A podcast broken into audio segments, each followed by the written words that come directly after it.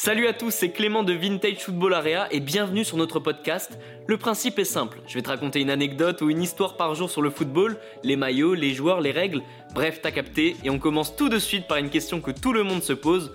Pourquoi Karim Benzema joue avec un bandage à la main? Je t'explique. En 2019, lors d'un match face au Betis Séville, il percute un défenseur et se fracture le petit doigt. Crac. Benzema doit se faire opérer, sauf que le Real Madrid n'est pas bien en championnat à cette période-là et Santiago Solari, l'entraîneur du club, déclare publiquement en conférence de presse que Benzema n'a pas besoin de son petit doigt pour jouer au football. What?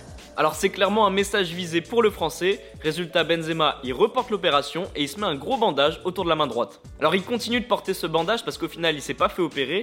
Résultat, les os du doigt se sont reconsolidés, mais mal. Au final, il a une énorme bosse sur le petit doigt et c'est assez douloureux. T'as pu la voir lorsqu'il a soulevé le ballon d'or. C'est pour cette raison que Benzema porte un bandage à la main droite. Certains peuvent croire que c'est une superstition, on sait pas. Au final, Benzema n'a jamais été aussi fort depuis qu'il le porte.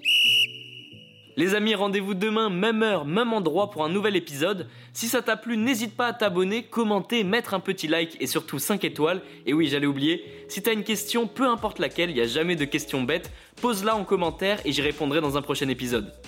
Foodcast est à retrouver sur Spotify, Apple Podcast, Deezer, Castbox et toutes les autres plateformes. Je te dis à demain.